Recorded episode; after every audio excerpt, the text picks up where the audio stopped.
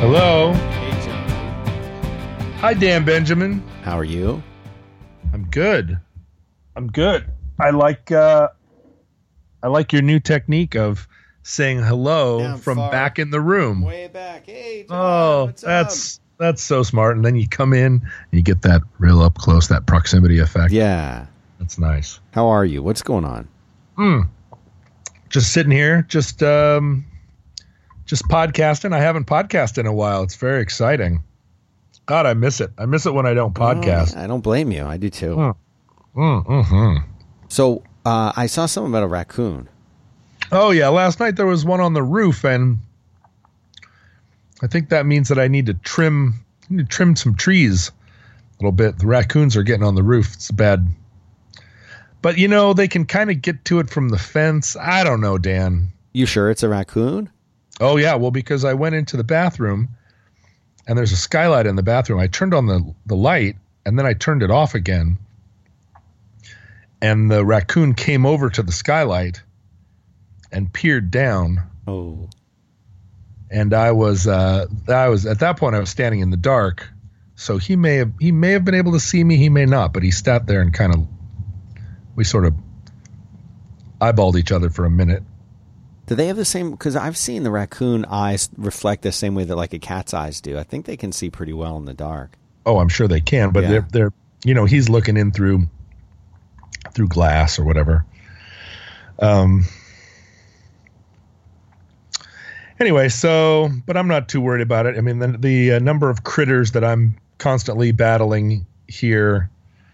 Um. I mean, I've got I've I've got a, a basically like an amateur zoological degree. uh, but all I've all I've really learned is is how to chase them away, kill them and chase them away. So I'm uh, maybe I'm ha- maybe it's more like an exterminator degree. It's more of a community college, technical college exterminator degree that I have. Uh, how's it going down there in Texas? I, I really admire. I have to say, uh, your Instagram barbecue posts Oh yeah, yeah. Every day you've got some beautiful looking barbecue and and you know up here in Seattle it's just so hard. There is barbecue but you really have to go on a trek to find it. And even then you don't mm, you don't really get the down in the southwest you just get such good barbecue. But i i noticed you really like the beef ribs. And uh and i i trend toward the pork ribs myself Uh, basically, here that that be, that was a Texas thing, Central Texas thing. In Central Texas, and I'm, I'm sure other places too, but Central Texas is known for beef as being part of the barbecue menu. That we have our we have our spare ribs here. We've got our baby back ribs. We've got pulled pork, best pulled pork ever.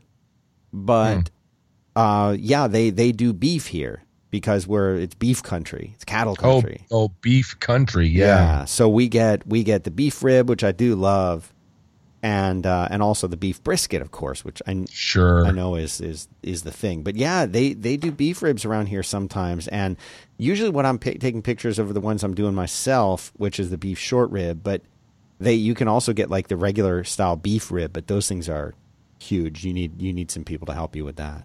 But you know, Yeah. you, you mentioned with Seattle, I've always been curious what passes for barbecue in Seattle. I went I went to uh, Portland, and a buddy of mine who, who was picking me up from the airport, he says, "Well, we're going to go get barbecue." Now he he grew up in Central Texas, and I said, "I said, dude, you should know better than to try to take me to a barbecue place in Portland."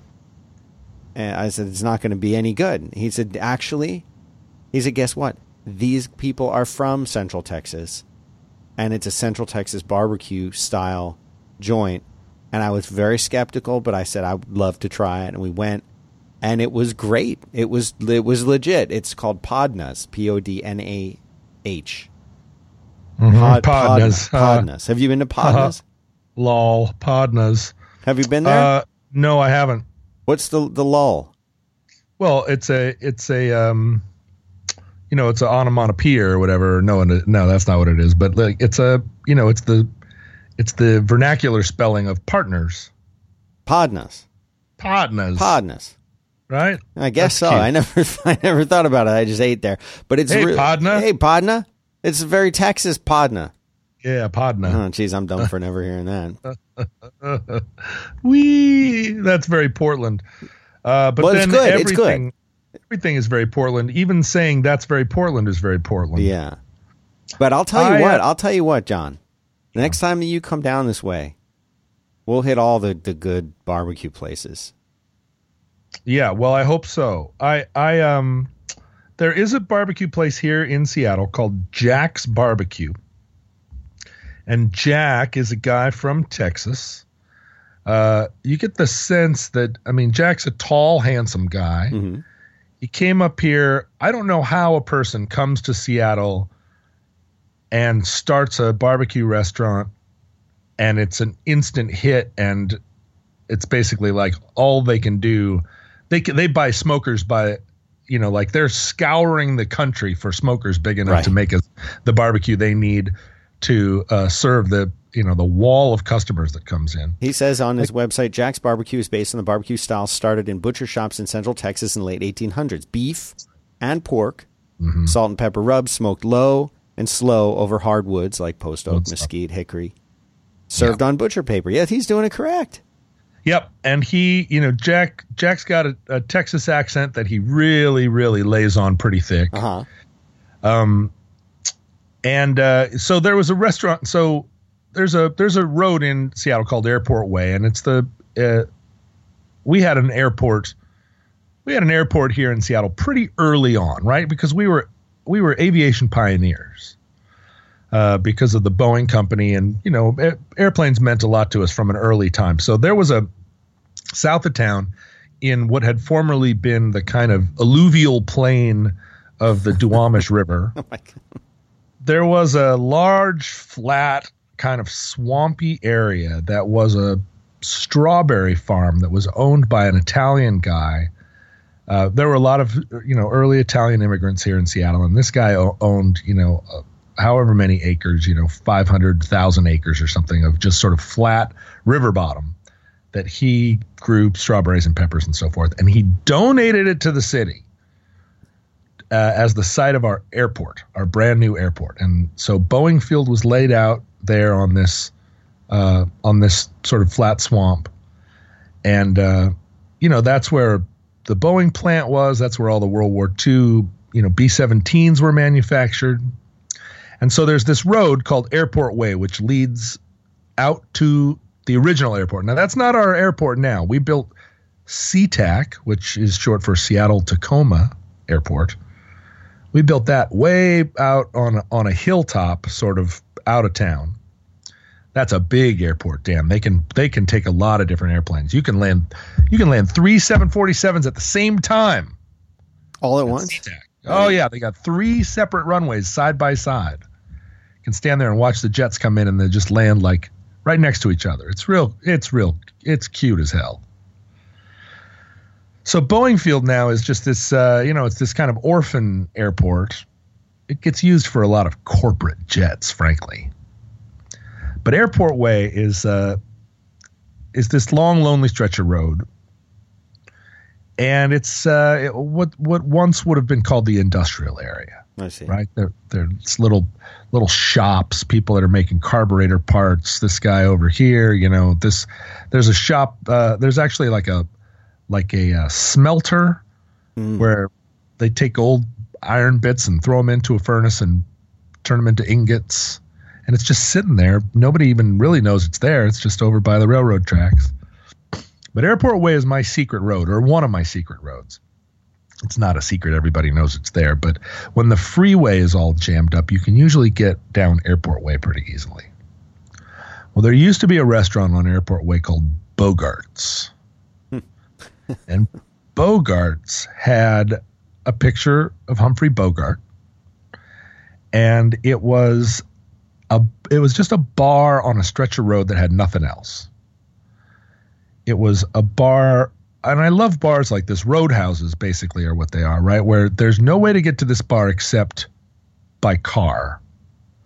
So by its very nature, if you have been there for more than about an hour and a half, you're a drunk driver, right? You can't be in this bar for longer than about a drink and a half mm-hmm. without just intrinsically being a problem. Because you you had to drive there, and you're gonna have to drive away from there. So unless you're the type of person that has three or four drinks and then spends three more hours in a bar not drinking, just playing pool or whatever, it's a pretty safe assumption that you're gonna roll out of there blowing a two. so Bogarts was like a Bogarts was, you know, it was a shit bar. Uh and they actually had bands. They tried to have bands play there at one point. There was the thing about Bogarts is that there was a Bogarts. It, uh, the original Bogarts was in town. It was on East Lake, and that was a shit bar. And the and my band, the Bun Family Players, actually played at that Bogarts. The Bogarts on Airport Way uh, no, it was just it was like a place where you'd get into a fight with a pool cue. Anyway, one day Bogarts went away, and it was the type of thing when when Bogarts went away, it was like, how did Bogarts survive all that time? Yeah, I wasn't surprised that it went away. I was surprised that it had lasted. Right. But it was down in that area, people making carburetor parts. Like you know, it's on the way from hither to thither. Sure, you're going to pull in and have a boiler maker or two with your with your pals. Anyway, Bogarts goes away, and then all of a sudden, poof, Jack's Barbecue arrives in the Bogart space. And I, because I travel this road, I saw Jack's Barbecue go in, and I was like, hmm, that seems like something I'm going to have to go in and try. So I went into Jack's Barbecue within a day or two of it opening. And I'll be darned if it wasn't pretty great they do Frito pie. They make chili with the with the uh, the short ends of all the ribs, so it's all chunky. I mean, you could just survive on the chili alone. Yeah, yeah. See, I'm not a big chili person. Well, this doesn't even it doesn't even read as chili. I mean, it it's just like it's so chunky with barbecue parts. Were there beans in the chili? I don't I don't even know. It's it's got like it's got brisket in it. It feels it feels a lot heartier than a chili. But you know I'm a big chili person. I eat a lot of chili. I didn't really know that. Is that right? I don't think I knew that. No, chili is a big part of my I I I eat a lot of chili and partly it's because I'm consumed with regret. Uh, when I was a kid, in Alaska, chili was one of the you know the primary primary foods that they serve you at the ski resort. It's cheap and it's warm, you know, and it sure. fills you up. So at the ski resort when we were kids, everything had chili on it. And I didn't like chili because I didn't like beans. I didn't want to eat a bean kind of for the same reason I don't like potatoes. I just don't like the mealy texture. I'm with you on the beans. I'm not a big fan of beans. Certainly not in chili, but just in general. Well, as I got older, I discovered that the mealiness of beans, I didn't mind that much. I still don't eat potatoes, but the kind of like little, uh, the little nubbin that is a bean, the little mealy nubbin, that's what they should have been called. I, I, it turned out I liked it okay. And then I realized that chili is this incredible, like hamburger and shredded cheese delivery device. It's basically hamburger and shredded cheese in spaghetti sauce with these mealy nubbins. And I was hit like a thunderbolt in my 20s. I've been missing out all those years, all those incredible chili burgers that my friends were eating while I was turning up my nose at them and having a grilled cheese sandwich Right. like what a dummy was I? And so ever since then, chili's been one of my fundamental foods because because I'm trying to recapture all those lost chili burgers Sure. from the 1970s and 80s. Do you consider? I mean, do you consider chili to be part of when you think of barbecue? Do you think of chili No. separate thing? I mean, we should we should be very careful. We should actually, as a public service announcement, for those who have not who don't really. I, I mean, I grew up in Philadelphia. Barbecue growing up meant there would be hot dogs and burgers on a grill. That was barbecue. That's grilling or cook having a cookout. Yeah. Barbecue is a very very different thing. And and anybody who says, "Hey, we're having a barbecue in my house on Saturday," I can tell you that you're not. You're actually not having a barbecue. You're having a cookout or you're grilling. A, a cookout, A I cookout. see. Be, basically, Or you're or you're grilling. or you're grilling, but you're Grilling. definitely not having a barbecue because a barbecue involves lots and lots of smoke, very, very, uh, lots of wood, a very low heat, and a very, very long, long period of time for the cooking. So Yes. it, it typically when I smoke meats, uh, if anything less than six hours, there's nothing coming off of that. You know what I mean? Like that's the bare minimum is six hours. If you want to do a, if you want to do like a pork shoulder for pulled pork or or a brisket, that's that's twelve to sixteen hours. Oh, that's a lot of hours. Yeah, so like you're not, and there's babysitting it and other things you're doing that whole time. It, you're you're not having a a barbecue and people coming over. Like, where's the food? Oh, it's only t- probably eleven more hours before it'll be out, but we can play another game of cards. Right. No, no, you're- you're, talking about a you're talking about a cookout or you're grilling. Right, Right. That's when you throw some shrimps on the Barbie, right. throw some wieners on there, wiener dogs. Wiener dogs, burgers, ve- vegan burgers for you. Now you're having a cookout or you're grilling. That's a cookout or grilling. It's not barbecue. so Not anytime someone says, "Oh, I'm barbecuing," oh, I can't wait to have that steak. I I don't know what they're talking about. They're talking Oh about. yeah, no, you can't even tell what they're talking about. You're like, what the hell are you talking about? That's right. Get out. Yeah. Uh huh. You're smoking meats. That's right. It's very different. yeah. When you say smoking meats, I always have to loll a little bit Yeah. because it's a little close to stuff that we used to say back in the old days about smoking meats. Uh, back in your in your uh, in your your serious college days. yeah, in the college days. Yeah, Uh, all of that seems fine, fine and dandy, but it's it's it's very true for me, uh, and particularly given a, that I've grown up in in a city where there is a a great variety of some of the world's great foods here. Right, I can go, I can travel from Ethiopia to Bangkok and everywhere in between in in a in a few short minutes here in Seattle. I can choose one from column A and one from column B. I can have every kind of food here. That to spend 12 hours babysitting some like smoky cow part in a in a trash can just seems like an awful lot of work for what ends up being some food that I would like it's so good, right? That I would just scarf it. I would just scarf it down. And it always feels like it always feels like that's an effort that I would rather offshore to somebody like, for instance, Jack over there at Jack's Barbecue. right, sure. He can hire some guy with a with a giant broom covered with salt and pepper to go babysit this this uh, smoke pot while I'm doing other things, and I can still go in and get the delicious food.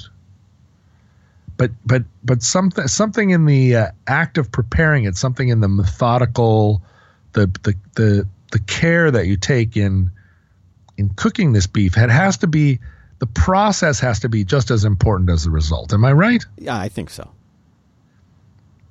And and and, and what are you getting out of that? Like you could be building model trains, Right. or you could be, you know, working with your. I mean, all these other things that men of your age do, right? Like working with a wireless, like building a crystal set, or uh, a radio, like a radio, like an old fashioned yeah, crystal yeah. radio. Sure. or like waxing your car, or Is that what I people our age are doing? Oh no, you know, I I just it's that's what people our age did back when I was young and wondered what people our age do. Hmm. My sense of people our age now is that they watch a lot of TV and play video games. Yeah, I think you're right. like everybody else, right? Um, but yeah, the last time I heard of anybody building a crystal set was a really long time ago, and I feel like I used to hear about it all the time. But Maybe that's you know I was talking to my good friend Ben earlier today. He sent me a picture of a bike he just recently bought, and it was a Schwinn uh, with a banana seat. He bought a vintage Schwinn, and uh, and he was saying like, "Oh, you know, it's really cool. It was it's a, a vintage Schwinn, just like the one that I had when I was a kid, except he has the um, he got the one with the gear shift on it." Anyway, so he was saying, "Oh yeah, banana seats were really uncool when I was a kid," and I think of Ben as a peer, right, a contemporary, but he's yeah six, seven years younger than I am. You get to be middle aged, right, and your friends are all kind of, you know, when you're 20, your friends are basically 19 to 22, and the 22 year olds, you're like, "Wow, he's really old," and the 19 year olds, like, "Oh, I don't know, he's pretty young." But now, you know, Right, there's a huge difference between like 20 and 23. That's you're totally different people. So different. It's like 23. My God, he's like already graduated, like in graduate school. 23 year olds in graduate school. Like I can't hang out with them. I've got n- nothing in common anymore. yeah, he's in graduate school. He's just like so far, so far away. Now I'm 48, and my friend group is from about 59 to 35. Right? Right. I just I know everybody in there, and they're all, you know, the ones that are like 30 feel pretty young. 30 year olds feel pretty young. Yeah. But you know, you get to be 35, you got your stuff pretty much figured out, kind of, I guess, depending. Anyway, so Ben's in his 40s, right? And if you're in your 40s, it feels like, yeah, sure. But he's telling me that banana seats super uncool when he was a kid. And I remember this transition, and I think probably Dan, you're on the other side of this wall too. It's so funny, all these little generational walls. I remember when the transition went to BMX, I do too. and every everybody was riding BMX all of a sudden, Mm-hmm. and banana seats couldn't be. Banana seats were like the bell bottoms of bike seats. you did not show up in bell bottoms, and you did not show up on a banana seat bike. And I still had my old blue Schwinn with my banana seat, and it had a flag on it, and it had.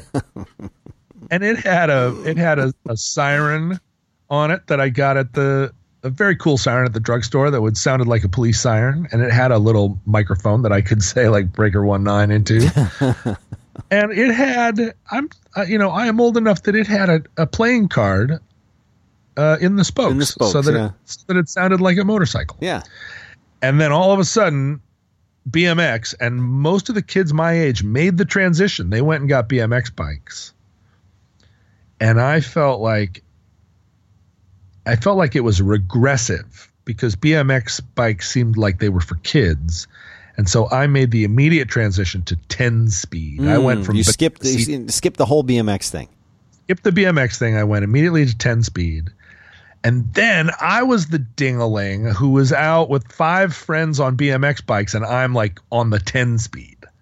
Like that was so lame. I was such a, I Did was you flip? Did, all you needed to do was flip the handlebars up instead of down. So then No. you do that on your on your uh, ten speed, and you're all right. no, the handlebars up is for people that like wear a top hat ride around. No, no, you could put the handles up, and then that meant you were sort of like riding up, laid back. You know. No, that was not what I was going to do. I was not going to flip those handlebars up. I was a serious. I was I was a college bound person. I was not somebody that's riding around with his dumb handlebars backwards. I never did that, but I I saw people do that. I always thought it was uh, it was all right. Oh, well, see, but you're from Philadelphia. I mean, everybody there was wearing high water pants and giant afros and riding around with their handlebars backwards. Kind of. Yeah. But I'll tell you what, the BMXs they were great. We had so much fun doing little ramps and jumps and riding around up things and crashing. I had more fun on a BMX than than on any bike before or since, I think. It is time for a quick sponsor. If you're an entrepreneur or a business owner, listen up. There is an upcoming conference called Gateway 17, which is hosted by Alibaba. Now, Alibaba, if you don't know, this is essentially the Chinese version of Amazon combined with Google. It's huge. They connect everything from inventory to marketing, from translation and payment to shipping and returns. You supply the product, they do the rest. Now you're thinking, I don't have a product. I would like to have a product, but I don't have one. Okay, they've got that too. Tons and tons, thousands thousands of thousands of products, in fact. And you can get free samples, you get great prices and quality assurance. They can even make custom stuff for you. And they have hundreds of millions of shoppers. So Alibaba, they get you the access and they make it easy. They have this huge marketplace, and now they're waiting for businesses like US businesses like ours to fill the demand. Now, the conference, Gateway 17, is set up specifically to help you tap into that market, the Chinese market, with 500 million consumers, more than the entire US population, actively buying stuff there. This is a two day event. It is in Detroit, June 20th to 21st. They've got amazing speakers. They got Jack Ma, they got David Abney, he's the CEO of UPS. They got Charlie Rose. This is a big deal. This is a great event.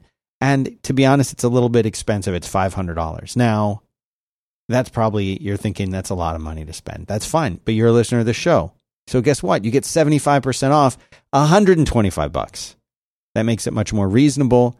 Even just for me, just going and getting to hear like Charlie Rose and, and those folks talk would be worth 125 bucks, but you get a lot more and prices are going to go up at the end of May. So you've got to get in on this. It's Gateway 17, G A T E W A Y, Gateway 17, gateway17.com. You enter the code ROAD, R O A D, ROAD, when you sign up, and you'll get that special discount.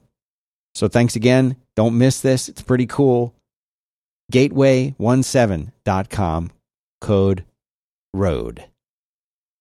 Here's here's my my fatal error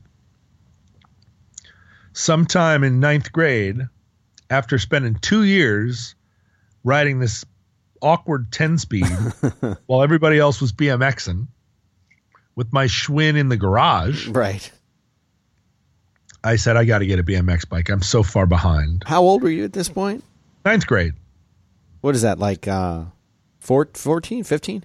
Mm, no, I 13? was young for my grade. So, yeah, thir- 13 maybe? I don't remember. 13, 14, 15, 16, yeah, something like that. 13, thir- between 13 and 14. Okay. And I bought a Schwinn BMX bike out of the classified ads for 50 bucks. And it was pretty knackered, but it was cool. It had black, it didn't have uh it didn't have spokes, it had black like you know, like the wheels had eight spokes instead of 58. You know what I mean? Like they were big spokes, big black. Yeah, I, I get it. Spokes. They were they were like um almost like modern day rims in a way, maybe. Yeah, that's yeah, right. Okay, I know what you're talking and, about. And uh, the bike was silver. It was cool looking, I thought. But so I get this BMX bike and I roll up right at the point where everybody else is making the transition to to road bikes. And so now I'm the guy riding around with my friends, and they're all on 10 speeds, hauling ass, or 12 speeds even. And I'm like standing up to pedal trying to catch up on this BMX bike that I had no pedigree on. it's not like I was the BMX guy who was like loyal to his BMX bike. I had just recently gotten one. I didn't even know how to ride it. I couldn't even I couldn't bunny hop. I couldn't do anything on it. I was just now I'm just chasing my friends and they're like on to some other bike adventure. And it was and I made one more bike mistake after that, which was I bought a racing bike, a Centurion,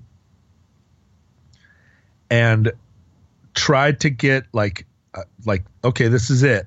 No, no, that's I didn't. I made two more bike mistakes. I bought this Centurion, and uh, it was like aluminum rims, supposed to be really fast. The tire was about as wide as a piece of chalk, and uh, I got up and started to, you know, I stood up to like crank up a hill, right, and I bent both the rims just from the f just from the force of like i'm you know i'm cranking up this hill like side to side and the uh and both rims just like warped so i was like okay i can't ride this this is del- this bike is too delicate and then i went a couple of years and just was like i'm not riding bikes now and then mountain bikes came in which was the next new yes mountain bikes absolutely. worst the worst idea ever unless you're actually in a mountain. It, totally like here they are now it's the new thing. Bike technology just kept changing so fast and i was like what is this mountain bike? And everybody was like oh it's perfect for alaska. This is what we should have had all along. It's like a bmx bike but for grown-ups. And i was like okay i can do this. I can go one more time. Oh my god dan i'm trying to tell you this is my last bike mistake but i made another one on top of this.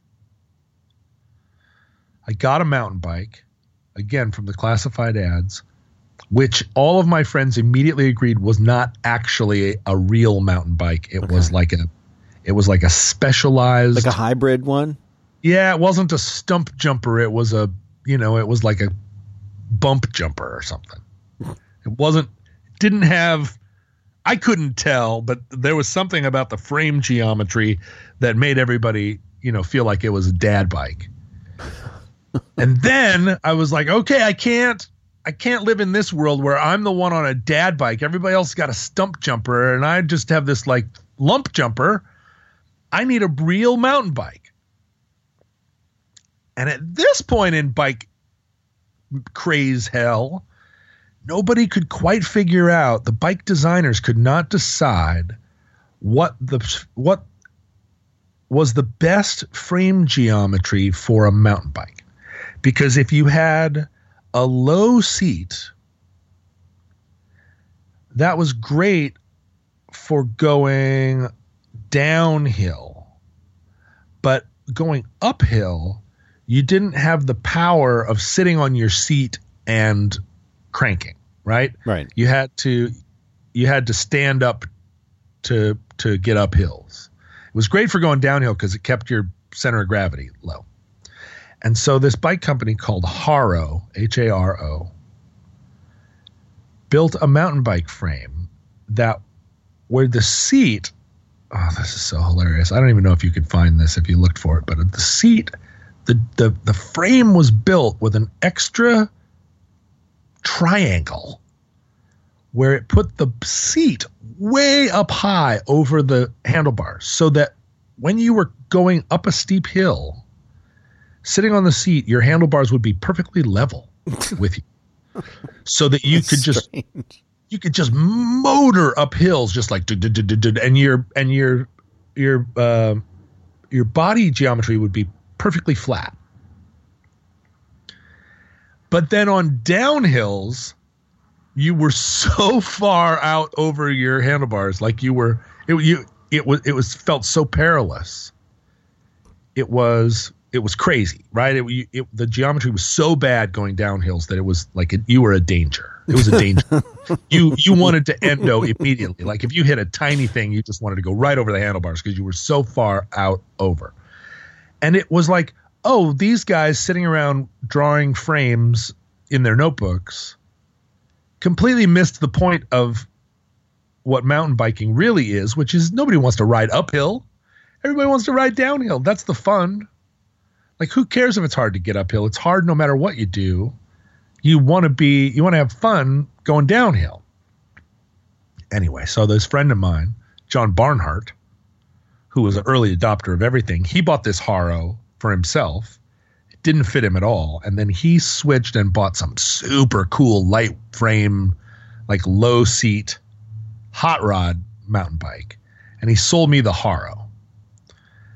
And so now we're riding around John Barnhart on this really cool like thing where his butt is way down by his back tire, and I'm on this Frankenstein like praying mantis bike frame. I'm already I'm I'm a foot and a half taller than Barnhart anyway, and now I'm on this giant. It was like, ugh, we really, we really were a pair. That bike got stolen. Hmm. Thank God. yeah, I agree with you about the mountain bike. So what a terrible, terrible idea those things were. Well, you're you're going to go even now and say mountain bikes are a terrible thing. They're like the number one bike. Yeah, I think I think they're terrible. I can th- find them to be the most uncomfortable riding experience ever. You are against mountain bikes. Well, not against them, but I mean, for myself, I've I've had several of them. They're terrible. Do you have a bike now? Yeah. Oh, yeah. You ride a bike currently? No, it's a mountain bike. And you have a mountain on, bike. Yes, it's hanging on the hook in the garage, and I haven't I haven't touched it in eight, nine, ten years. My wife had the idea that we should go get mountain bikes. Right. You know, t- twelve years ago. Right. And so I there because there were all these mountain bike trails all around out in Florida that we were in, and so I said, "All right, yeah, we'll go get them." And we got them, and I think we went on the trail a couple times, and I just hate I hate them. Ten speeds, great. Uh huh. Twelve or whatever they are now, sixteen. I guess they don't make a ten speed bike anymore, but whatever whatever you would call one of the lightweight racing bikes with the curved handlebars, those Yeah. things. Yeah. I guess it's a 16 speed or, or whatever they call them. Those are would- fine. I, I would say racing bike. a racing bike. I had a Nishiki racing bike in high school. You like those with the tiny little seat and the and the rims that bend. I never I never bent the rims, um, Nobody does. I don't know what my problem was. but I did wreck on one pretty bad. oh, that's right. You can you can get hurt on them. Oh yeah, I mean my my problem was, uh, you know, they had at the time, they had something called toe clips. Yeah. Now the the nice racing bikes they have now, I think you wear a special shoe, and the shoe has a thing on the bottom that connects directly into the into the pedal, and so that way you get torque when you're pedaling up as well as pedaling down, and Yeah. uh, and all of that. But It's at the, shoe that you wear if you walk into a cafe and you're wearing one of those shoes, and everybody's like, Right. "Oh, great!" You're like this guy. yeah.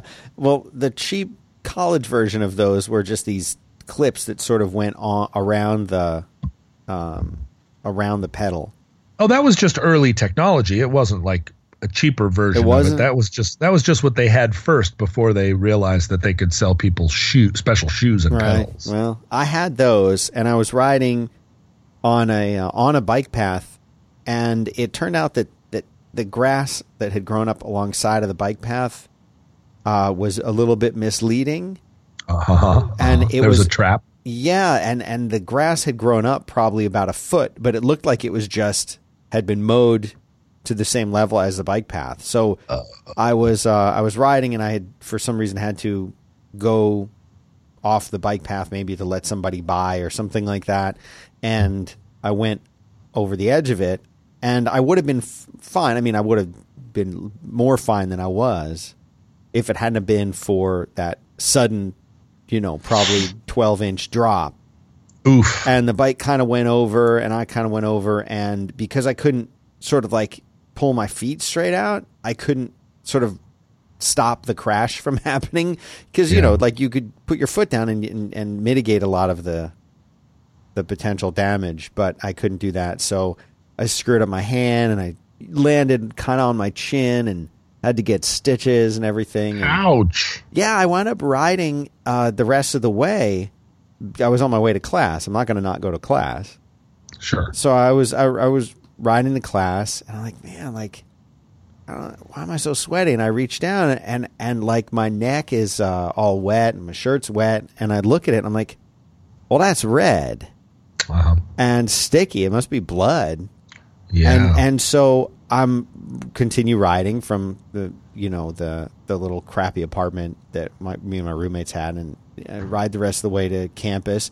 right. You're I'm trying riding- to think like, did I was was I eating a popsicle? Right, No. like no, this must be blood. Then I figured out it was blood, but and then so they had like a on campus little clinic type thing on campus, right, of course. and I'd never been in that thing. And so I was just sort of riding around. Everyone was looking at me, and I'm like, "Oh my god, I must have re- like really be hurt." So finally, I find one girl, and I, at this point, I think I was just walking the the bike. I found one girl who would like person who would talk to me, and I said, "I said, uh, where's the clinic?" And she's like, "Oh, I'm actually on my way there now." I said, Lucky. "Oh, okay. Uh, you know, can you can you lead the way?" And she's like, "Sure." I'm like, "Is this bad?" She said, "Yeah, it's bad." I Yeah. said, "Uh, "You're not freaking out." She's like, "I'm a nursing student." so uh, I went there, and they they panicked in there. Like they brought a stretcher out and put me on it, and like brought me back, and uh, they called a doctor in to do stitches, and it was quite. But the scar, you can't really even see it anymore. Uh, but But it, you I, got some stitches. I got some stitches from that stupid nice. bike. piece of crap. Dan, how many stitches do you have? How many scars are there on you? Oh, not not that many. Most of my wounds are are deeply internal. Um, Yeah, yeah. emotional scars from Yeah. from childhood that I can hide. Um, not that many. Probably I don't know. A dozen, I'm guessing. I don't know. A dozen Yeah. stitches.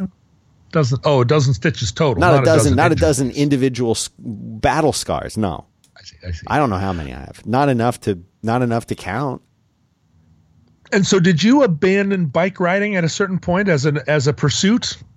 Yeah, I used to bike all the time. Like I used to ride to and from work for many, many years and to and from class for many years. And I think I just I just quit doing it when probably around the same time that I started to have those lower back issues that we talked about last last time. Yeah. Which is probably about ten years ago. I bet I could ride the hell out of a bike now, uh, if I wanted to, but I don't. I don't.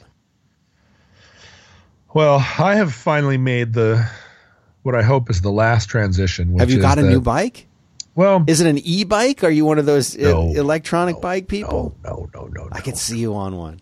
No, I mean, I think about all those things: e-bike, the little hoverboard thing, the Segway. You know, the uh, whatever those skateboards are that use one giant rubber wheel in the middle now. Um, Adam Savage the other day, I was down in San Francisco and he we were talking. And he was like, "Okay, well, see you later." And kind of out of nowhere, I don't know where he had it, but he flipped out some little board, threw it down, and got on and just started to wheel off down the street. And I was like, "That's fucking appropriate."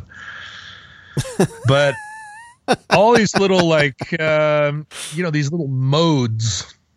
I'm, I'm intrigued by them all but but uh, again i'm I'm not like i'm not about to go buy some buy some wheelie board because it just seems like i don't know. It's like i I- i don't carry a skateboard around either for sort of the same reason and maybe that reason is that I'm fine just walking from place to place. That that it that never feels like an inconvenience. I'm never like, ah, this stupid walking that I have to do.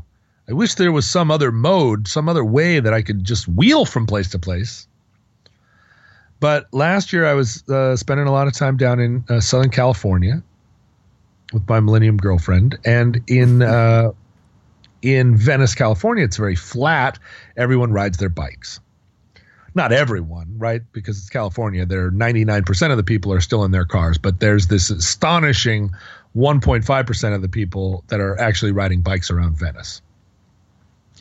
And so I bought a, I got some like 1958 Raleigh uh, out of a out of a classified ad, and I liked the fact that it was old, and I liked the fact that it was cool, you know.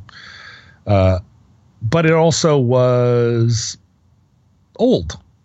You know, it had like it was too small for me because they didn't make big frames back then. Right. We're just all these. So then I was in Seattle and I was walking past a bike store that was one of these newfangled bike stores where they're making their own brand of bikes. And I went in and they had a a one speed bike, which is to say no it's a no speed or I mean it just has the one gear. It's a but not a fixie because it has a freewheel. A fixie you can't if you pedal backwards it breaks, right? Well, you pedal no, you uh, uh fixie a fixie the uh the rear gear and the front gear are just connected by a chain.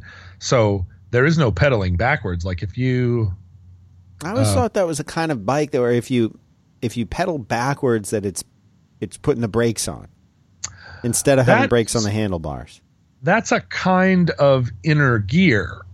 Um, that is a that's an inner brake that if you pedal backwards, the the back tire will continue to spin, but you are applying some braking Hmm. action to it. It's a it is a kind of hub, I think. Whereas a fixie, your pedals are moving at the rate of the at the rate of the gear, whether your feet are on them or not, and um, if you apply backwards pressure, I mean you you can you can pedal slower. I think is what you can do on a fixie, A, Uh, dri- that's a drive train with no freewheel mechanism. Yeah. There's no freewheel. So so all you can do is just try to resist resist the force of forward motion by you know by applying your uh well your your feet are glued to the pedals is what it is and you don't go any faster than you can you you really don't go any faster than you can pedal. Now, if you're if you take your feet off the pedal and the bike is still going, do the do the pedals keep going? Oh yeah. On a fixie. Yeah. Now the thing that I have is not a fixie. It has a uh, it has a flywheel, which is which means that if I stop pedaling, I can keep my pedals flat, but the bike will keep rolling, right? Like Right. like everybody. But it only has one speed. So so the challenge of that bike is I always thought that the challenge would be that you wouldn't have all those low gears that you could use to go up a hill. You switch, you flip all the way down, so it's real easy to pedal and go up a hill. And it seemed to me like, wow, without any gears, you're never going to be able to go up a hill. But that's not the case at all. One speed bike is just like the bikes we had as a kid. You go up a hill just fine. You go up a pretty steep hill with one speed. You don't need to shift down. The challenge is if you want to go fast on the flat, you can only go as fast as this one gear that your bike is in. You can't you can't switch down to like where you can really crank and get moving. And it became I realized I had this one speed bike and all of a sudden it was some sort of zen exercise. I could only go so fast, which felt fairly slow. And so I'm pedaling around and it's like, "Oh, I can't like I can't really hustle. Uh, this is as fast as I can hustle now. I guess I'm cool with it." It really was a it was a mind game more than anything. It was also cool to realize that you can go up up hills on one of these fixie bikes without being a you have to be a super jock. It's just like yeah, maybe you have to stand up for a second, pedal up the hill, but eh. Anyway, so I got into this latest thing by accident almost, which is the cruiser bike. I Which is the like- cruiser. Yeah, you sit up kind of high. You got a basket on the front. It's basically like the bikes that my dad, like the Schwinn Suburban, the bikes that my dad rode in the 70s. You know, it's real upright posture, kind of curved back, flat handlebars, a uh, basket, and, you know, and a bell. Ding, ding. You know, you're like, uh, it's, you should have a, uh, a loaf of French bread. and then a You little know? basket just in the sitting in the front. This is a little paper bag. Yeah, a little Bottle of wine. flowers you're taking to Yeah. meet your sherry. That's right. So I got uh, I got this one speed version of that, and then the Filson company makes or made a Filson bike, which was in conjunction with the Shinola company of Detroit. Mhm. Watch, watch, folks. Right. Watch folks, but they also make fancy bikes.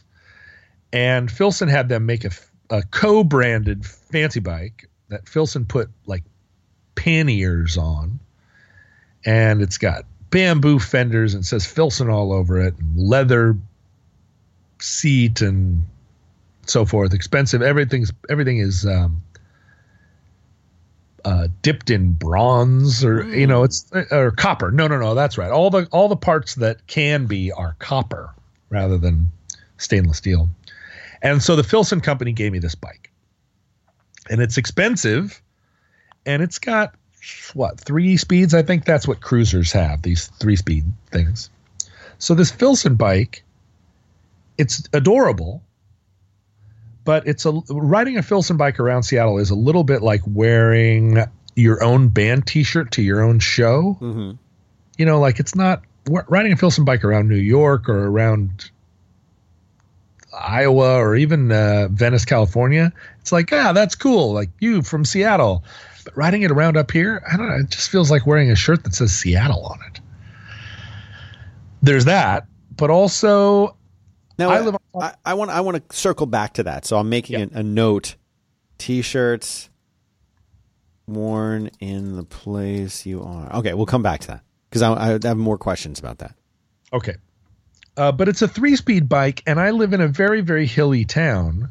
And it just feels like it's a lot of work just riding a bike at all in Seattle. My my friend uh, Mike McGinn, former Seattle mayor, he commutes everywhere on a bike. I went to an event the other day at a fancy hotel downtown, and the valet guy came out to take my truck, and somehow I got into a conversation with the valet guy, and he, not knowing obviously that I had any connection, said, "You you remember Mike McGinn, the old mayor? Yeah, he used to ride up here and and uh, and ask us to valet park his bike." And I said, "Yeah, he's he's a colorful guy. What are you talking about? Of course, you know that's that that's funny to me. He valet park your bike." He was like, "Yeah, it was not funny to us." but there are people that ride their bikes all over Seattle. It's just like I'm not going to ride my little ring a ding cruiser with a basket on the front like all over Seattle. It's Yeah. just that's crazy. That's not what I'm going to do. So I got this Filson bike, but I don't feel like I can put it in the barn because it's so nice. So right now it's in my house. And every day I have to go kind of around it. I'm looking at a picture of the Filson. It's called the Filson Shinola Bixby bicycle. Yeah. Is it green? Yes, it is.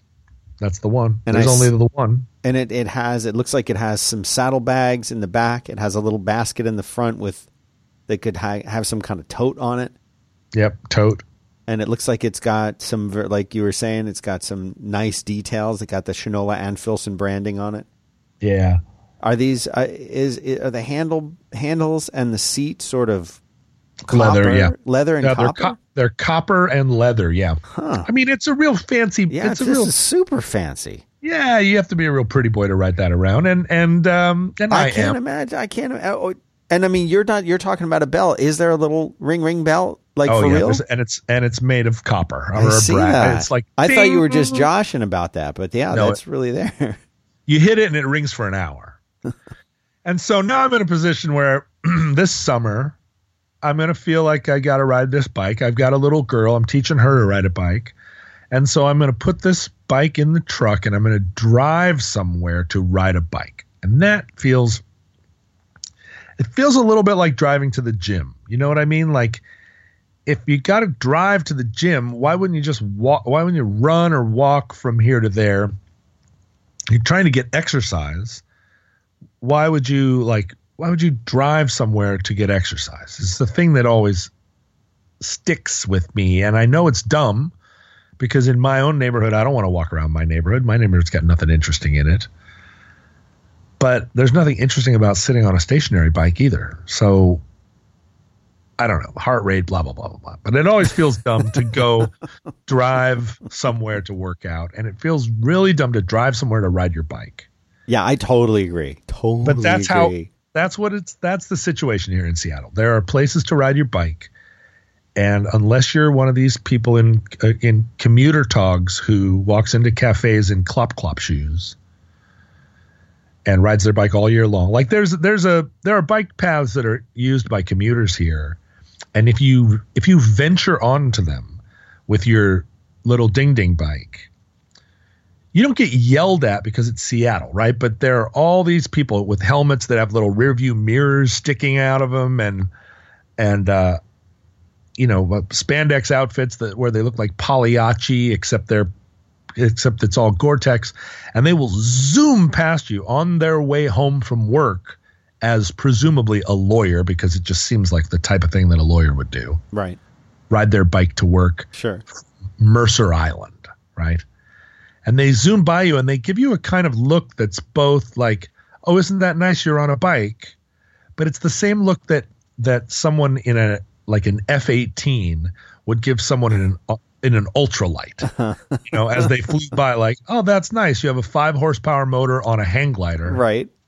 I'm in, you know, I." I could shoot you down 400 ways. And these guys go zooming by, and you just know they spend all day thinking about their bike. And I'm out there with my five year old on her little training wheels, and we're like, ding, ding, hi. We're on bikes too. No thanks. So, so to culminate the whole story of all the bike mistakes I've made, Right. now I have a bike in my in the middle of my house that's kind of maybe I feel like it's too nice to use. It's too nice to sit in the barn covered with spiders. And I don't know what to do with it, so it's in the middle of my living room. I look at it every day. I go, there it is. There's the there's that fancy bike that That's I got. kind of nice, right? If I had a really big house where I just had a bike in them, like a like a bike on a coffee table or something, Yeah. Uh huh. or like I feel like I've been to somebody's house where they had a Vespa as an objet d'art, like a Vespa kind of mounted, not mounted on the wall, but like up on a pedestal as a piece of like fascination Huh. because their house was so big that they could just have a Vespa in it as a you know as a folly. And I admired that. I was like, that's great. I mean, I'm sure there are people who's well, that's uh, I I I went to a party one time at Dale Chihuly's studio Over at Dale's. over at Dale's, Yeah. and Dale has like an uh an Austin Healey 3000 just sitting in the Oh my god. basically sitting in his living room. Like to be that to be that big of a dingaling, to be a to be such a wheel that you have a car as your as the thing that's in the entryway. Like, oh, you know, this isn't the garage, this is just the thing that's in the entryway, this hot car. You know, that's a kind of ostentation. I guess my Filson bike is is a shabby version of it, but I just don't have the room to have a bike in the middle of the living room. My house is fucked up enough. so many bikes. There are a lot of bikes. Okay, I want to I want to circle back. I want to circle back to something that you you said about t-shirts and wearing wearing t-shirts the place you are. It seems like there are of of the kinds of people who would have a t-shirt for themselves or for if they were in a band or running a business or something like that. They're the kind of people who will wear their own t-shirt to promote themselves or their thing. And there's the kind that won't Yeah. and so if you're if you're up on stage and you're performing you're not going to as a lead of a leader of a band you're not going to wear your own band's t-shirt to promote uh, almost promoting yourself while you're on stage you you wouldn't do that I feel like there are a few types of people that can wear their own band shirt. And like Iggy Pop can wear a shirt with Iggy Pop's face on it and everybody's like awesome. Um if uh let's see, if you were in who would I accept that from, right? Like ACDC is not going to wear a shirt on stage that isn't pretty carefully curated. They're not going to wear an ACD. Nobody in ACDC is going to wear an ACDC shirt. But if if uh, if Malcolm Young decided to wear an ACDC shirt, I think that, that I think that would be acceptable. But the number the the list of musicians that can wear their own shirt on stage is small. It is a small group of people. And like it's the type of thing that Ozzy would do back in the 70s, but Ozzy has Ozzy tattooed on his own knuckles, right right? Like which is some real Jake and Elwood shit right? um, but for an indie rock band to wear their own shirt, like there was one time on tour, we were in Germany, and I had I spilled some food on myself, and it was it was four days without a shower, and I just felt super gross. And I went in the back of the truck and I went into our merch stash and I got one of our own shirts Right, out and sure. I put it on because I was so gross I needed a new shirt. And I walked around all day and I thought it was hilarious. But I would never have gotten up on stage in it. What a horrible thing. I can't imagine it. And I really can't imagine there've got to be some bands I'm not thinking of that I would totally think that was rad. I just keep coming back to Iggy Pop. Oh, the Ramones. If you're in the Ramones, Mm. you can absolutely wear a Ramones t-shirt around. Do you think it's Other the same with, with with other with like companies and stuff like that? Like, if you're like the CEO of like FedEx, can you wear a FedEx T-shirt? Yeah, but it, but this is back to the question that we had uh, so many many moons ago about cool and what cool is. Right. Um, the chairman of FedEx is super uncool, no matter who he is. Right, and so- yeah, he, like wearing a FedEx shirt is like the, the uncoolest thing in the world. Of course, he's going to do. it. Right. Not, but like with with sports teams, when they're off the field, they're not wearing any kind of like if if you've got a guy, you know, playing for the Yankees, he's probably not going to be wearing like his Yankees cap around on the weekends. thing about sports people is a long, long time ago, the entire business of sports, the entire everything about being a sports person is about having your outfits curated for you by your sponsor. Hmm.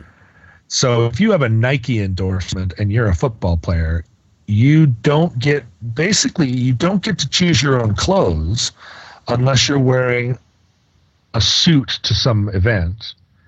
And in that case, you're wearing a four button suit because someone convinced you that that is, or a six button suit because somebody said, some dumb tailor is like, oh, you're a tall man, so you can wear a four button suit. When in fact, truth is that there is no such thing as a four button suit unless you're a sports person. They are terrible. And no, if you're a big man, you just wear a big, properly tailored suit. But if you see like a if you see a sports figure relaxing, just look for the logo because you will they you will find a logo on them eventually, right? Just look closely enough and they will have that Nike swoosh or the Adidas stripes or something they'll it will be on them somewhere. So they're a bad example and also like nobody in sports has any has any taste almost by definition, uh, except for Joe Namath. Just him. Uh, Joe Namath, I think, had some pretty good. He he had some pretty good outfits. But I I, I do feel um, I do feel sort of profoundly that you cannot rep your own thing without looking crass.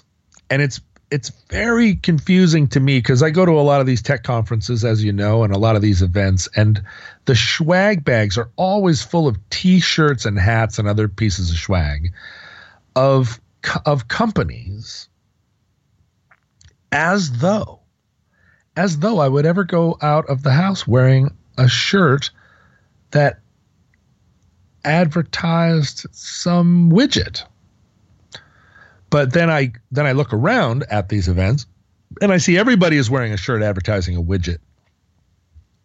And I see like, oh, I get it. It's a cultural there's a there is a cultural gulf here. And I think a lot of it just or- orbits around the idea of a free shirt. Right? Like if you just if you if you had a swag bag and you just put free shirts in them that said like like uh I'm a whale raper. You'd see people all around the fest just wearing them because it's a clean shirt or something. Right. Sure. Or maybe I'm wrong, and maybe every single one of those things is a coded reference, and everybody else gets it, and they're like, "Oh, well, you're using that operating system," and then it's like some kind of they square off like like uh, the knife fight in the Michael Jackson video "Beat It," or they you know they tie wrists together, and they're like, Well, I feel like this would be the perfect time to talk about our sponsor. It is Mack Weldon. They believe that you shouldn't just wear like a VMware t shirt around, that you should actually wear something that is cool, something that looks cool. They believe in smart design, premium fabrics, and simple shopping. And, you know, one of the things they asked us to do when we were going to be working with them and they were going to be sponsoring the show was like, Dan, go to the website and buy some stuff and see how it is. And it's a great experience. It's exactly what I want. I'm so tired of websites that make you jump through a million different hoops. Why? It's it's 2017 and beyond. Why should we why should the shopping experience take forever and be hard to do? And they they keep it simple. They make underwear, socks, t-shirts, undershirts, hoodies, and sweatpants. Comfortable clothing. Think of it like that. Comfortable clothing that you're going to want to wear. It's going to look good it's going to feel comfortable. And all their stuff, they have this stuff. They have a line of silver underwear and t shirts. They're not colored silver, they have silver thread that makes them naturally antimicrobial. That means they eliminate odor because they want you to be comfortable. They want you to enjoy what you're wearing and they want it to look good and they want the shopping experience to be like drop dead simple, straightforward. And that's what they've done. So, and they even have a guarantee. If you don't like your first pair, you can keep it and they'll still refund you, no questions asked. That's how much Mack Weldon trusts the stuff that, that believes in the stuff they make and how much they trust us as customers. They make awesome stuff that really performs well, good for working out, going out, dates, everyday life, you name it. My favorite thing that I've gotten from them is uh, a hoodie. I don't wear hoodies a lot because a lot of the hoodies that are out there, they're just kind of cheap they're they're they're I guess more for the look or whatever. But if I wear a hoodie, it's because I want to be a little bit warmer. Maybe it's a little bit of a chilly day or something like that. And these things are like over engineered in a good way. They've got like the the zippers are really grippy. They've got zippers over the pockets, which I love because I want always put my phone in my pocket. I want the thing to come out. Like the zip the zip drawstrings are really high quality. They're um they're not just like you know junk shoelace material. They're like really nice. All of is really great quality you can enjoy it too. MackWeldon.com, M A C K Weldon.com. 20% off using the promo code ROADWORK. Listen, the next time you need a pair of the no show socks that I like, the next time you need a pair of underwear, whatever it is, instead of just going to the store down the street, give Mack Weldon a try. Use the 20% discount ROADWORK uh, and go check it out. We appreciate it. You'll support the show and you'll get some great clothes in the meantime. MackWeldon.com. You know, I, there's a there's a woman at my um, at my gym every time I see her, she's in a VMware t-shirt. VMware. What is that? VMware is one of these uh, software outfits that lets you virtu- run virtualized desktop stuff. So let's say you've got a Mac and you want to run Windows. Yeah. You can run it inside of an application, like in a window, Windows itself in a window on your Mac, and vice versa. I see. Oh, that's that's. I uh, thank God you told me. Now I can run Windows in my Mac. I know, uh, or without rebooting, and and you can also do stuff in the data center space where you can use you know virtual virtual servers and things like that. So it's it's a it's a cool thing. But you know, I'm like I wonder why she wearing the VMware shirt? Does she work at VMware? Maybe because I think there is a VMware office here in Austin, and maybe that's you know. But it's always like it's always the same one. It's always the same shirt, the same one VMware shirt. And I mm-hmm. figure that I figure she decided to wear it because I haven't asked her. Maybe I'll ask her. But I figure that she probably decided to wear it because she's like, well, I, and she's new. Also, I should mention that she's new to the gym. I've been going for about a year. She's been going for a couple weeks. Uh-huh, a and noob. I, I feel like she's in that stage where she hasn't yet committed really deeply on a on a a deeply personal level. She hasn't said, "This is for me. I'm going to do this. I'm going to stick with this." At mm-hmm. that point, then you see people start to go overboard and come in, and now they've got like the Under Armour shirts and just the you know just the right like. Well, I might be doing deadlifts, so I got to go and get the special deadlift compression socks and the certain oh, kind of shoes that I've got to have, and with the special laces, I'm going to go get my own belt for when I do this. And you know, like then they go in that, and then the next stage after that is, yeah, I didn't need any of that crap. I just wear whatever t-shirt. And but there's these different stages, and yeah. she's in that early stage, I think, where she hasn't like committed to it yet. And, yeah. But it's what other t-shirts she's going to wear. She's not going to wear one of her nice t-shirts because you know you're lifting free weights and roll, you know, stretching on the floor and whatever else. So this VMware shirt is now the you know the the shirt of choice. I remember being there. I had a Squarespace T-shirt uh-huh. that I just wore uh-huh. for that, and that's the only place I ever wore it was to the gym, just in the beginning. But like, it She's got to be an engineer, right? maybe, or maybe like maybe her husband got it for her, or maybe her wife got it for her, or maybe she got it at a she was at some event and they were handing them out. Like who who? But you can tell this isn't her regular. Like she's not going to pick up the VMware shirt and wear it out uh, in uh, you know like going. She's not going to go shopping in the VMware shirt. She's not going to go to Right, right. have lunch with a friend and pick the VMware shirt. It's only going to the gym. Right, right. so it's Her like I- shirt. yeah, and I, so I wonder like what the rules are. Like I have I, I won once, once wore a five by five T-shirt one time, and it was right after we had moved to Austin, and we were waiting for a bunch of the stuff that we were moving for the movers to bring it and unpack it, and I had only brought like three or four shirts, and then I had a bunch of five by five shirts that I had sold and then I had like a couple extras. And I was like, well, we're going to this 4th of July thing. I'm just going to grab one of these and I'll put it on. And I felt like I felt weird because like I have no like I have a Roderick on the line uh t-shirt. Yeah, you should wear that all the time. I wear I do. And uh sometimes the gym. And it uh it you know like I don't mind wrapping that, but like I feel like somehow if it's your thing then it's it you have to be doing it in like a humorous ironic way or else Mm, I don't even think you can. I don't think you can do a humorous, ironic thing. Like uh, you could see the guys in the Strokes wearing a Strokes T-shirt on stage because they were kind of they had that much swagger when they first showed up, and that much sort of like maybe we're the maybe we're the Ramones. Would you know? Um, I guess you got to ask yourself, like, like, can you? Can you? I don't know. I just think it's ill advised. I think it's ill advised to wear the thing that you're. Now, what about Jack Nicklaus? He's got those. Uh, that isn't that his brand that with the shark on it. Mm, There was some golfer from Australia who was like a shark guy that I think had the shark logo. Yeah, Jack Nick. Uh, no, it's not Uh, Jack, no, Greg they- Norman. Norman, yeah. Greg Norman, thank you. Yeah. And Greg Norman had the shark.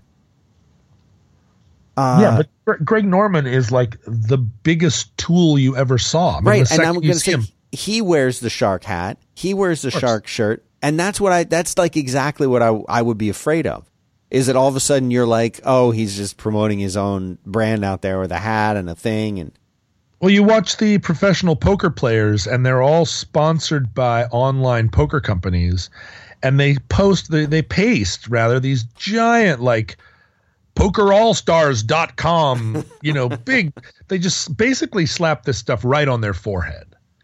Because I guess they're getting paid enough money to do it. I mean, I don't know. Like if you're playing poker for a million dollars, I guess what happens is that these companies pay for their buy-in to be in the tournament. And so the condition is like, oh, you got to sit there like a dummy and be a billboard for our stupid company. And what's hilarious is there's not that many of them. So six guys sitting at the same table and they're they all are they all have pokerallstars.com slapped on their forehead. it's like why don't we just, you know, why don't why don't they just put pokerallstars.com and just sort of ghost it out over the entire screen. and then we can watch the we can watch the poker game, but it will also just we'll have to look through a Right. poker all stars sign to see it. No, I feel like branding. There was a there was a time in the '80s where branding was something that we talked about a lot. We were all really worried about it, and it was it was largely around Nike and like this massive explosion of of branding on everything. Like I absolutely remember when like Izod shirts were a little bit before my time in the, in in in that that little alligator which I kind of think of as being the first sort of flag of that kind yeah you know, like like whatever the Brooks Brothers little golden fleece existed as their label, but I I I don't it wasn't think on that it, was, wasn't an emblem on the shirt Yeah, and so the alligator was the first one that I was conscious of, and that was what the older boys were wearing when I was a younger boy. But when I came into high school, it was the polo pony, Ralph Lauren's polo, and that pony mattered a lot to kids. But there just weren't that many things like that. Like about halfway through high school, Descente, the Japanese ski wear manufacturer, the Descente logo was on things for a little bit, but that was a very ski specific thing. And I guess Descente has become even more of a bicycle thing now, but it was a very specific ski thing then. But somewhere in there, like this Nike swoosh just just went across the land. And Yeah. I remember in the early '90s, I was talking to this gal, um, and she had, you know, this was sort of the beginning of the tattoo era too, and she had a Nike swoosh tattooed on her back, Really? on her like left shoulder blade or something like that. Nike swoosh. And I was just like, whoa, it's all coming true. It's like the barcode on our foreheads, That's man right. Seriously. oh, she's got a Nike swoosh, and you know, and this was, I mean, this, and and she was not a neo-futurist doing it as a political statement. She was just like, I love Nike. She was a little jock, you know, a little jock person. sure. Nike, yeah. and you remember during the WTO protests, like we were protesting Nike because of their slave labor in China or whatever. But what what what like an underpinning of it was that they were commercializing the world with their with their um you know omnipresent branding. But that branding conversation is so it's just like so many of the conversations we used to have. Nobody gives a shit anymore. Everything's branded. Oh yeah, I had friends who back in the late '90s, early 2000s were uh, had were really close to moving uh, out of the United States to go to. I think they were going to go to New Zealand because of all the branding and advertising. Oh yeah. That and Yeah, that was, good. their number one reason. They wanted to have kids. They didn't want their helpless children to get exposed to Oh, branding. branding. Yeah. There's too much branding, but in New Zealand, no branding. Nick Harmer, uh, the bass player of Death Cab for Cutie, a good friend of mine and a wonderful man, at one point in the early 2000s put a piece of tape over the word Fender on his bass guitar, Oh man. which was clearly a Fender guitar. Like there's only like there's only a couple kinds of guitars and the Fenders are the big, you know, one of the two big ones. Right. and it was obviously a Fender guitar. Having the having the name Fender was not like I don't think really like, Like compromising Nick's integrity. I know. But but at that moment he felt like putting the name Fender out there in in pictures of himself or on stage was like unnecessary free advertising for them or un, like it didn't matter, right? His bass playing is what mattered, not that he was playing a Fender. And so he put a piece of tape over the word Fender. Now, I it's just like that just seems like so long ago, right? Compared to the question of I mean going to Comic-Con and having like everything's got 40 brands on it. People are literally like heating up irons in a fire and branding themselves actually with the you know with like the logo of of uh The, Re- the Rebel Star game. Wars logo is yeah is the Star popular Wars logo oh my god that never existed before and now is supposedly a thing that we all care about this thing that looks like a weird uh it- that Star Wars logo looks like a uh like a biohazard Right. right isn't Yeah. that sort of Yeah, similar one- to Yeah, I can go with that. E- either a, a biohazard symbol or or one of those strange sort of quote unquote tribal tattoos that people used to get that Mm-hmm. sort of seemed Maori, uh, like you know South Pacific Island, Yeah. sort of, but Yeah. but but just as interpreted by an Irish guy. You, I still see those all the time, where it's like, is that really what tribe exactly is that from? Like, are you are you a South Pacific Island warrior? You are not. So stop doing that. Whatever you're doing there, stop that. And you're vaguely, vaguely Celt. Vaguely Celtic. Yeah. So I don't know, Dan. Like I do, I don't. I guess I am still. I mean, I I talk about the Filson Company a lot and have for a long time because it was a it was just a thing that I that I that I cared about, and I do. I do look at the labels of things when I'm in thrift stores, and it matters to me who made it, and it matters because of a complicated set of ideas that I'm bringing to it. That a lot of them are just are just ideas, just fake ideas, or ideas that that I have stirred up. Right, like I look at a I look at the label of a shirt, and I go, "This is made." By a company that I admire during an era that I admire their craftsmanship. And so this shirt matters. Whereas this neighboring shirt, which is indistinguishable from it, in by any consideration other than like if you wanted to get down and look at the stitches, but really I'm looking at the label of it and I know from its label that I do not care about it. And and I'm just I'm bringing so much to that game so much history to it and so much just like what matters and what doesn't matter. You know, if I wanted if I want a white shirt, like I don't I just go buy a white shirt or whatever, you know, like I have friends that just have like six shirts. You know what I mean? And I have 150 shirts or something. and every one of them I could go in and sit and look at the label and tell you all about it you know, like, oh, this is this and that's this and it was made there and this is what that means. But I don't wear a lot of things that have a logo. In fact, I can't think of anything I wear that has a logo. I mean, even the Filson stuff, like you have to get down and look at the button to see. I mean, is, it, is, is this a conscious decision that you've made? You don't want to wear the logo, or is it simply you gravitate away from that? Yeah, the era of things that I like, the style that I am trying to project is one from before branding. Mm-hmm. So the things that I choose are all either actually manufactured before anyone would consider putting a a, a like a brand on a thing, mm-hmm. or are manufactured now in that style.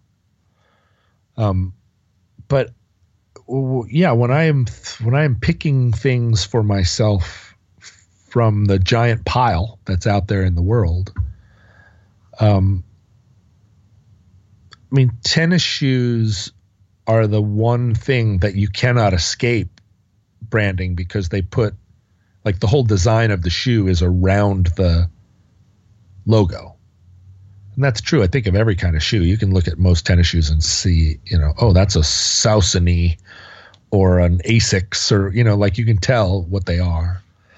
And I don't have a lot of tennis shoes, but other than that, no. I, people can look at the things I'm wearing and tell what they are if they know what those things are.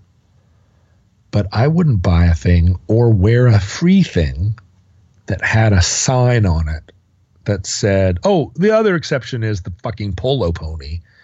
Because I have a lot of those shirts and the polo pony is just on there and I forget it's there. And I'm sure there are people that look at it and think that it is conveying but I don't know what Ralph Lauren conveys to anybody anymore. It just seems like it became so ubiquitous that it's really funny, Dan. I there was a time at thrift stores when you would see a Ralph Lauren shirt, and it would be a. It was like, wow, look at that! Like that's a real Ralph Lauren shirt here at the thrift store. They, they were rare to find. But now you go to a thrift store and there's 800 of them. So they don't symbolize anything anymore, I guess.